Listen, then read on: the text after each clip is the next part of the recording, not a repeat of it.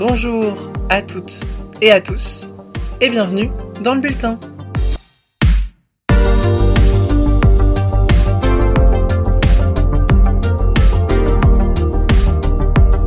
Bienvenue dans le cinquième épisode du bulletin, le podcast qui traite de l'actualité électorale européenne. Pour cet épisode, nous prenons la direction des Balkans. Les Serbes ont en effet renouvelé leur parlement. Puis, nous aurons droit à la traditionnelle revue des dramas, suivie d'un détour à petits pas en Roumanie. Enfin, la rubrique Droit de suite s'intéressera au nouveau gouvernement Tusk en Pologne. Un épisode donc 100% dans l'autre Europe. Voilà le programme, merci à vous d'être en ma compagnie, et c'est parti Pour ceux n'ayant pas fait Serbe LV3 au lycée, ce que vous venez d'entendre signifie que fait-on maintenant? Et c'est certainement la question que se pose l'opposition démocratique suite à la victoire du pouvoir en place lors des élections législatives de ce dimanche. Près de 6 millions et demi d'électeurs et d'électrices étaient appelés aux urnes afin de renouveler leur Assemblée nationale, la Narodna Skupština en VO. Avant de commencer, faisons un rapide détour par le mode de scrutin. Les 250 sièges à pourvoir sont élus au scrutin proportionnel au sein d'une unique circonscription regroupant l'ensemble du pays. Les listes sont bloquées, c'est-à-dire que les électeurs ne peuvent pas la modifier. Et le seuil est fixé à 3%, sauf pour les listes représentant une minorité nationale qui en sont exemptées je vais essayer de vous résumer succinctement la situation politique et les thématiques de cette campagne électorale. Ces élections législatives sont anticipées. Les Serbes avaient déjà voté l'année dernière. Les élections de 2022 avaient vu le Parti national conservateur au pouvoir depuis 2012, le Parti progressiste serbe, ou SNS, conserver sa première place malgré la perte de la majorité absolue. Mais surtout, le président sortant, Aleksandar Vučić, avait été réélu avec 60% des voix, une première dans l'histoire de la Serbie post-Milosevic. Mais une double fusillade dans des écoles au mois de mai 2023 sont venues fragiliser le pouvoir du président. Les 17 victimes, dont 8 enfants, ont déclenché des manifestations dans tout le pays, rassemblant des dizaines de milliers de participants. Celles-ci ont très vite réclamé la démission de la première ministre, Anna Bernevic, et du président. Elles se sont poursuivies à Belgrade jusqu'à l'automne. C'est dans ce contexte que le président a annoncé la dissolution de l'Assemblée nationale début novembre.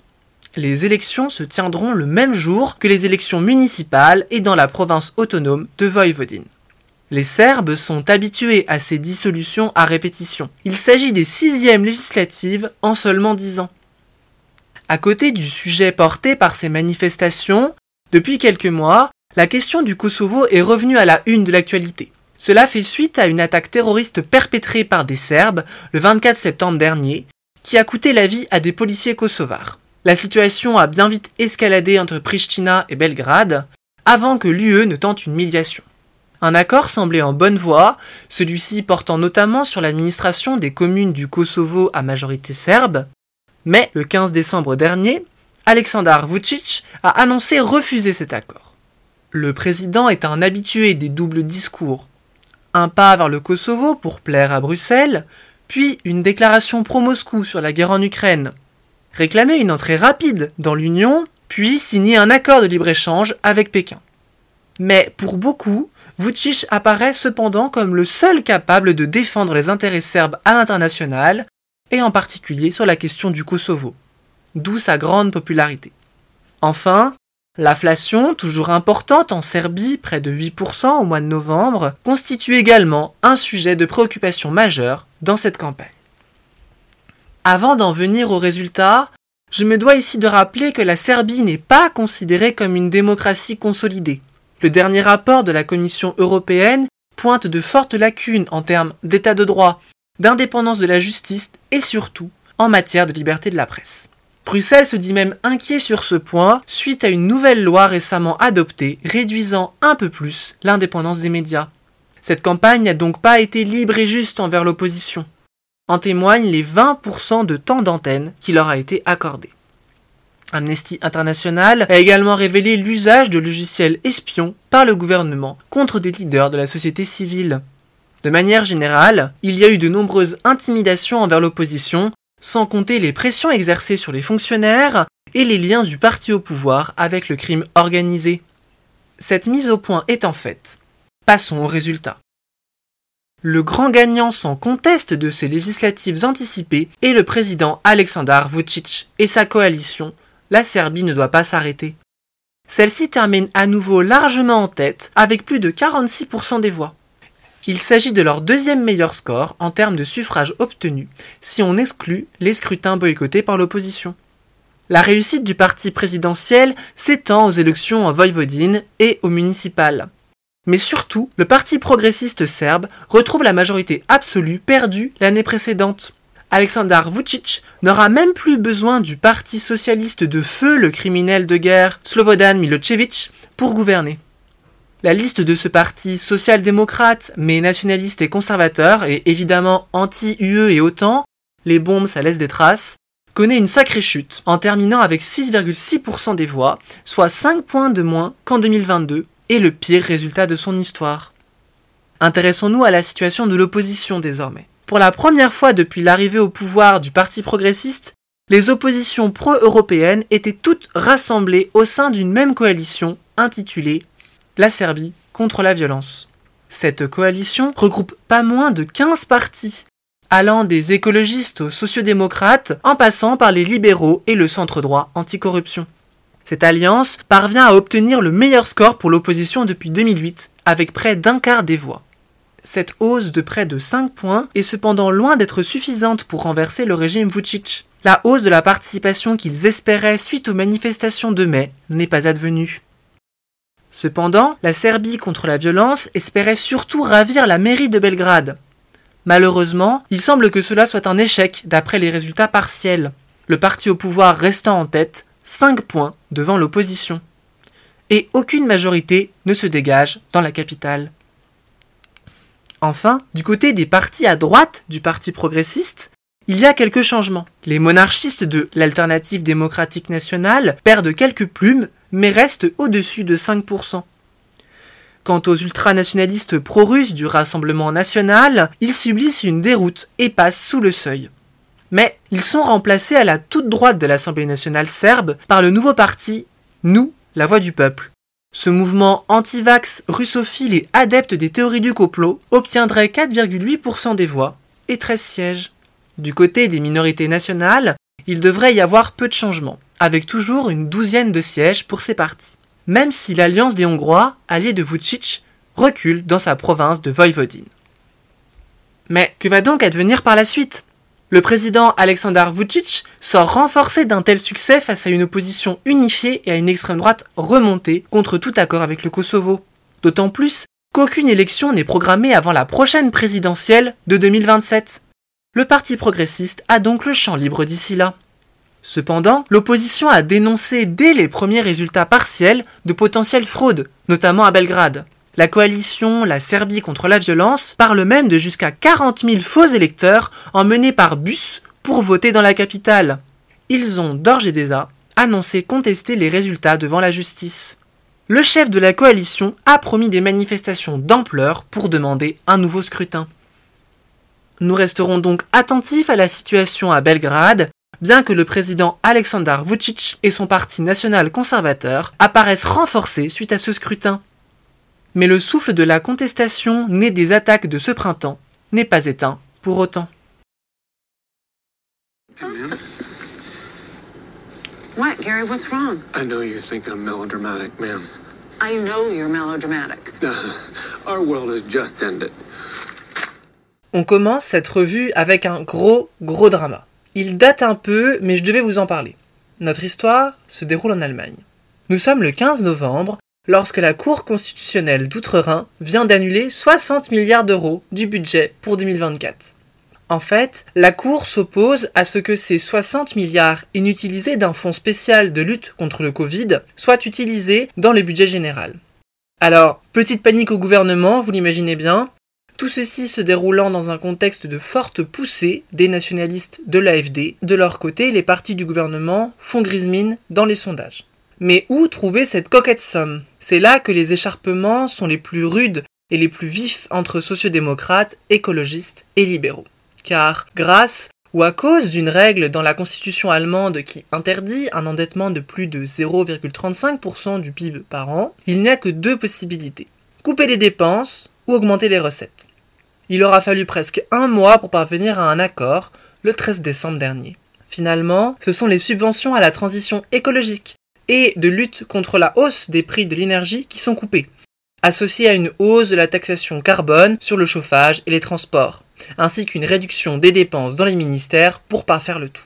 Le gouvernement sort donc de cette crise budgétaire, mais à nouveau, il est fragilisé. D'autant plus que les membres du libéral FDP remettent de plus en plus en cause leur participation à la coalition actuelle. En droite ligne de notre dernier épisode, intéressons-nous désormais aux difficiles négociations aux Pays-Bas pour former un gouvernement suite aux élections du 22 novembre dernier. On peut déjà noter un faux départ et un sacré drama avec la nomination d'un premier scout. C'est le nom pour négociateur aux Pays-Bas, ce scout, nommé par les nationalistes du PVV les grands vainqueurs des élections de novembre dernier. Mais celui-ci a dû démissionner quelques jours après sa nomination suite à la révélation d'un scandale de fraude fiscale. Après la nomination d'un successeur, les négociations ne s'annoncèrent pas plus simples. Les libéraux conservateurs du VVD refusant de participer à un futur gouvernement et les centristes du nouveau parti NSC étant plus que flous sur leurs intentions à la fin novembre. Finalement, le 8 décembre, les nationalistes du PVV, les libéraux conservateurs du VVD et les centristes du NSC, associés aux agrariens du BBB, ont annoncé ouvrir des négociations communes.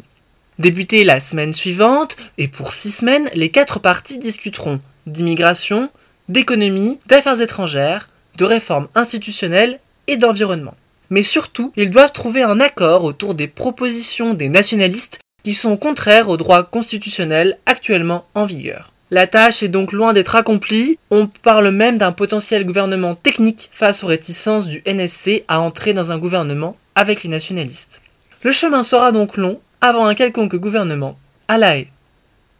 Enfin, toujours dans la continuité de l'épisode 4, retournons en Espagne, où la formation de gauche radicale Podemos a quitté la coalition Sumar quittant par là même la majorité gouvernementale. Ce départ fait notamment suite à l'absence du parti Podemos du nouveau gouvernement de Pedro Sanchez.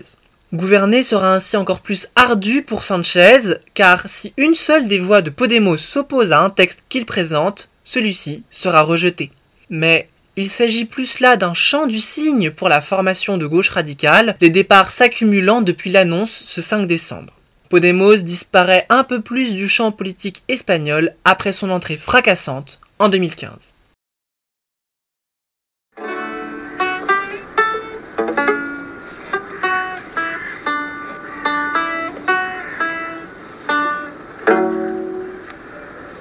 Man, quel bon vent vous amène.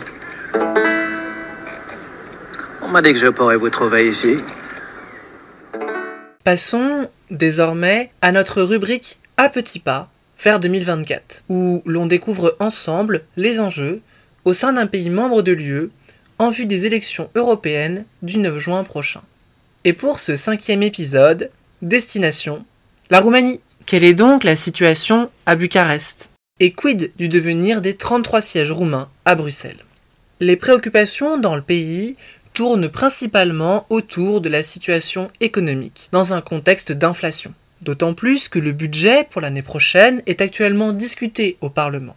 Celui-ci contient la populaire mesure de prolongement du gel des prix de produits de première nécessité, mais la hausse de l'imposition des petites entreprises, commerces et exploitations provoque plus de remous, tout comme le passage de l'âge de départ à la retraite pour les femmes de 61 à 65 ans. La guerre en Ukraine, pays voisin, reste également dans les esprits. Le gouvernement et la présidence restent des soutiens indéfectibles pour Kiev. Bucarest a été fondamental dans la résolution des tensions autour de l'exportation du grain ukrainien. Enfin, l'autre grand sujet de préoccupation pour les Roumains, et celui-ci est en lien direct avec les européennes de juin, c'est le blocage de l'adhésion du pays à l'espace Schengen, entre autres à cause du veto autrichien.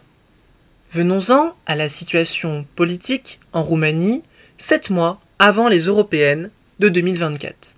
Ces élections seront un test avant l'enchaînement des scrutins locaux et présidentiels à l'automne, puis des législatives début 2025. Détaillons ensemble ce paysage politique roumain. Commençons par le gouvernement en place depuis 2021. Il s'agit d'une grande coalition entre les sociodémocrates aux tendances nationalistes et conservateurs du Parti social-démocrate et les libéraux conservateurs du Parti national libéral.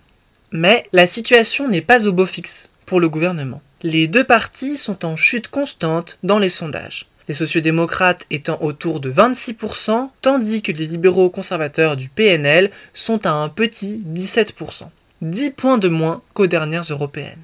Cette impopularité du gouvernement profite à l'Alliance pour l'Union des Roumains, ou OR, un parti national conservateur et eurosceptique. Celui-ci est aujourd'hui donné en deuxième position, juste en dessous de 20% ce sont jusqu'à 8 nouveaux sièges que pourraient obtenir les conservateurs et réformistes, le groupe de Meloni, à Bruxelles. Mais ce n'est pas tout.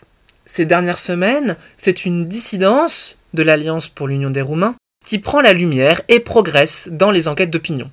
Il s'agit de SOS Roumanie. Le parti se caractérise par l'importance qu'il donne au rattachement de la Moldavie à Bucarest. Une vieille histoire que je n'ai malheureusement pas le temps de vous détailler ici. SOS est quant à lui affilié à Le Pen et Salvini au Parlement européen et semble désormais en mesure de dépasser le seuil fixé, comme en France, à 5%. Du côté du centre pro-européen, son heure de gloire semble passer. Le nouveau parti, fondé par Dacian Ciolos et cinq de ses collègues eurodéputés, reste dans les limbes. La dynamique est plutôt du côté de son ancien allié, l'Union pour sauver la Roumanie, qui connaît une remarquable remontée depuis cet été. Ce parti libéral est aujourd'hui donné à 15% des voix. Il faudra particulièrement surveiller cette liste, car il semble probable que les libéraux formeront une coalition avec des partis chrétiens-démocrates et libéraux-conservateurs qui ne sont pas assurés de passer le seuil. Cette alliance pourrait espérer décrocher la deuxième place en juin avec 22% des voix, soit 9 à 10 sièges pour Renew et le PPE. Cependant, la droite et le centre européen devraient bien laisser des plumes face aux nationalistes. À nouveau, la Roumanie sera l'un des États à scruter au soir du 9 juin pour entrevoir l'avenir de l'Europe pour les cinq prochaines années. Bien, regardez, les voilà. Et croyez-moi, je suis très heureuse de pouvoir vous déclarer un nouveau Danemark est né. Terminons cet épisode avec Droit de suite, la rubrique qui éclaire les coalitions et programmes de gouvernement. Et aujourd'hui, partons pour la Pologne. Je vous en parlais dans l'épisode 2, mais ça y est, Donald Tusk a finalement été investi Premier ministre par la Sejm ce 12 décembre. Ce vote ouvre la voie à l'alternance pour Varsovie après huit ans de pouvoir autoritaire du PIS. Si cette investiture de Donald Tusk intervient près d'un mois après les élections, c'est parce que les nationaux conservateurs du PIS et le président Duda ont tout fait pour retarder l'inévitable. Le président dispose en effet du droit de nommer le premier candidat au poste de Premier ministre. Andrzej Duda décida donc de renouveler le sortant à son poste, malgré la claire victoire de l'opposition. Mais ça n'a pas loupé. Le 11 décembre, cet éphémère gouvernement Morawiecki n'a pas obtenu la confiance. Le Parlement nomma dans la foulée Donald Tusk comme nouveau candidat au poste. Le lendemain, il obtient la confiance de la Diète avec 241 voix pour et 7 abstentions, contre 212 voix contre. Cette large majorité est composée de la coalition civique autour de Tusk, d'inspiration libérale conservatrice, de Pologne 2050, un nouveau parti centriste alliant libéralisme, chrétienne démocratie et écologie, du PSL, un parti agraire et chrétien-démocrate, et des sociodémocrates de Levitsa. Le troisième gouvernement Tusk comprend 26 ministres, dont seulement 9 femmes. Parmi ceux-ci, 4 reviennent aux agraires, 4 aux sociodémocrates et 3 à Pologne 2050. A noter que le chef de Pologne 2050, Szymon Owownia, a obtenu la présidence de la Diète. Passons désormais au programme. L'Alliance des quatre formations a présenté celui-ci dès le 10 novembre pour bien marquer sa victoire inéluctable face aux manœuvres du pouvoir sortant. Tout en haut des priorités, on trouve la restauration de l'indépendance de la justice et sa dépolitisation. Est également à l'ordre du jour le retour de la transparence dans la nomination des chefs d'entreprise publiques. Le fait que le ministère de la Justice et de l'Industrie soit confié à des personnalités indépendantes marque ce souci de tourner la page des années PIS. Le gouvernement a promis de renverser la décision prise en 2020 interdisant presque complètement l'avortement en Pologne. Une loi contre les violences et les discours homophobes est également au programme. Plus largement, au niveau de la réforme de l'État, la séparation entre l'Église et ce dernier est envisagée, tout comme une plus grande décentralisation mise à mal par le PIS. Le déblocage des fonds européens doit permettre une hausse des dépenses en matière de défense, de santé et d'éducation. Du côté de l'éducation, justement, une plus grande autonomie sera accordée aux établissements et aux universités. Enfin, sur la question du climat, un ministère confié à Pologne 2050 qui est très en pointe sur le sujet, il est acté la construction de nouvelles centrales nucléaires associées à une hausse de la production d'énergie renouvelable. Sont également au programme le développement du train et des autres transports en commun sur tout le territoire. Une ligne de conduite plutôt ambitieuse, mais qui devra faire face à la résidence du président Douda, qui fera tout ce qui est en son pouvoir pour que ne soit pas détricotée l'emprise des nationaux conservateurs sur l'État polonais. Une affaire à suivre, mais l'alternance est finalement là, à Varsovie. Et bien voilà, c'en est terminé pour ce cinquième épisode du bulletin. J'espère que ça vous aura plu. N'hésitez pas à me faire part de vos retours et commentaires sur Twitter et Instagram. N'hésitez pas non plus à parler du podcast autour de vous et à le noter sur votre application d'écoute. Alors, je crois également que nous terminons la première saison du bulletin. Merci à vous tous et vous toutes qui restez à l'écoute épisode après épisode. Sincèrement, merci. Je ne vous cache pas que j'ai eu quelques idées d'évolution sur la forme que prendrait le bulletin pour l'année à venir. On se retrouve donc dans une semaine tout pile, le 29 décembre, pour discuter de tout cela, mais également de l'année électorale qui vient. Il ne me reste plus qu'à vous souhaiter une belle semaine, de passer de bonnes fêtes, et à très vite dans le bulletin.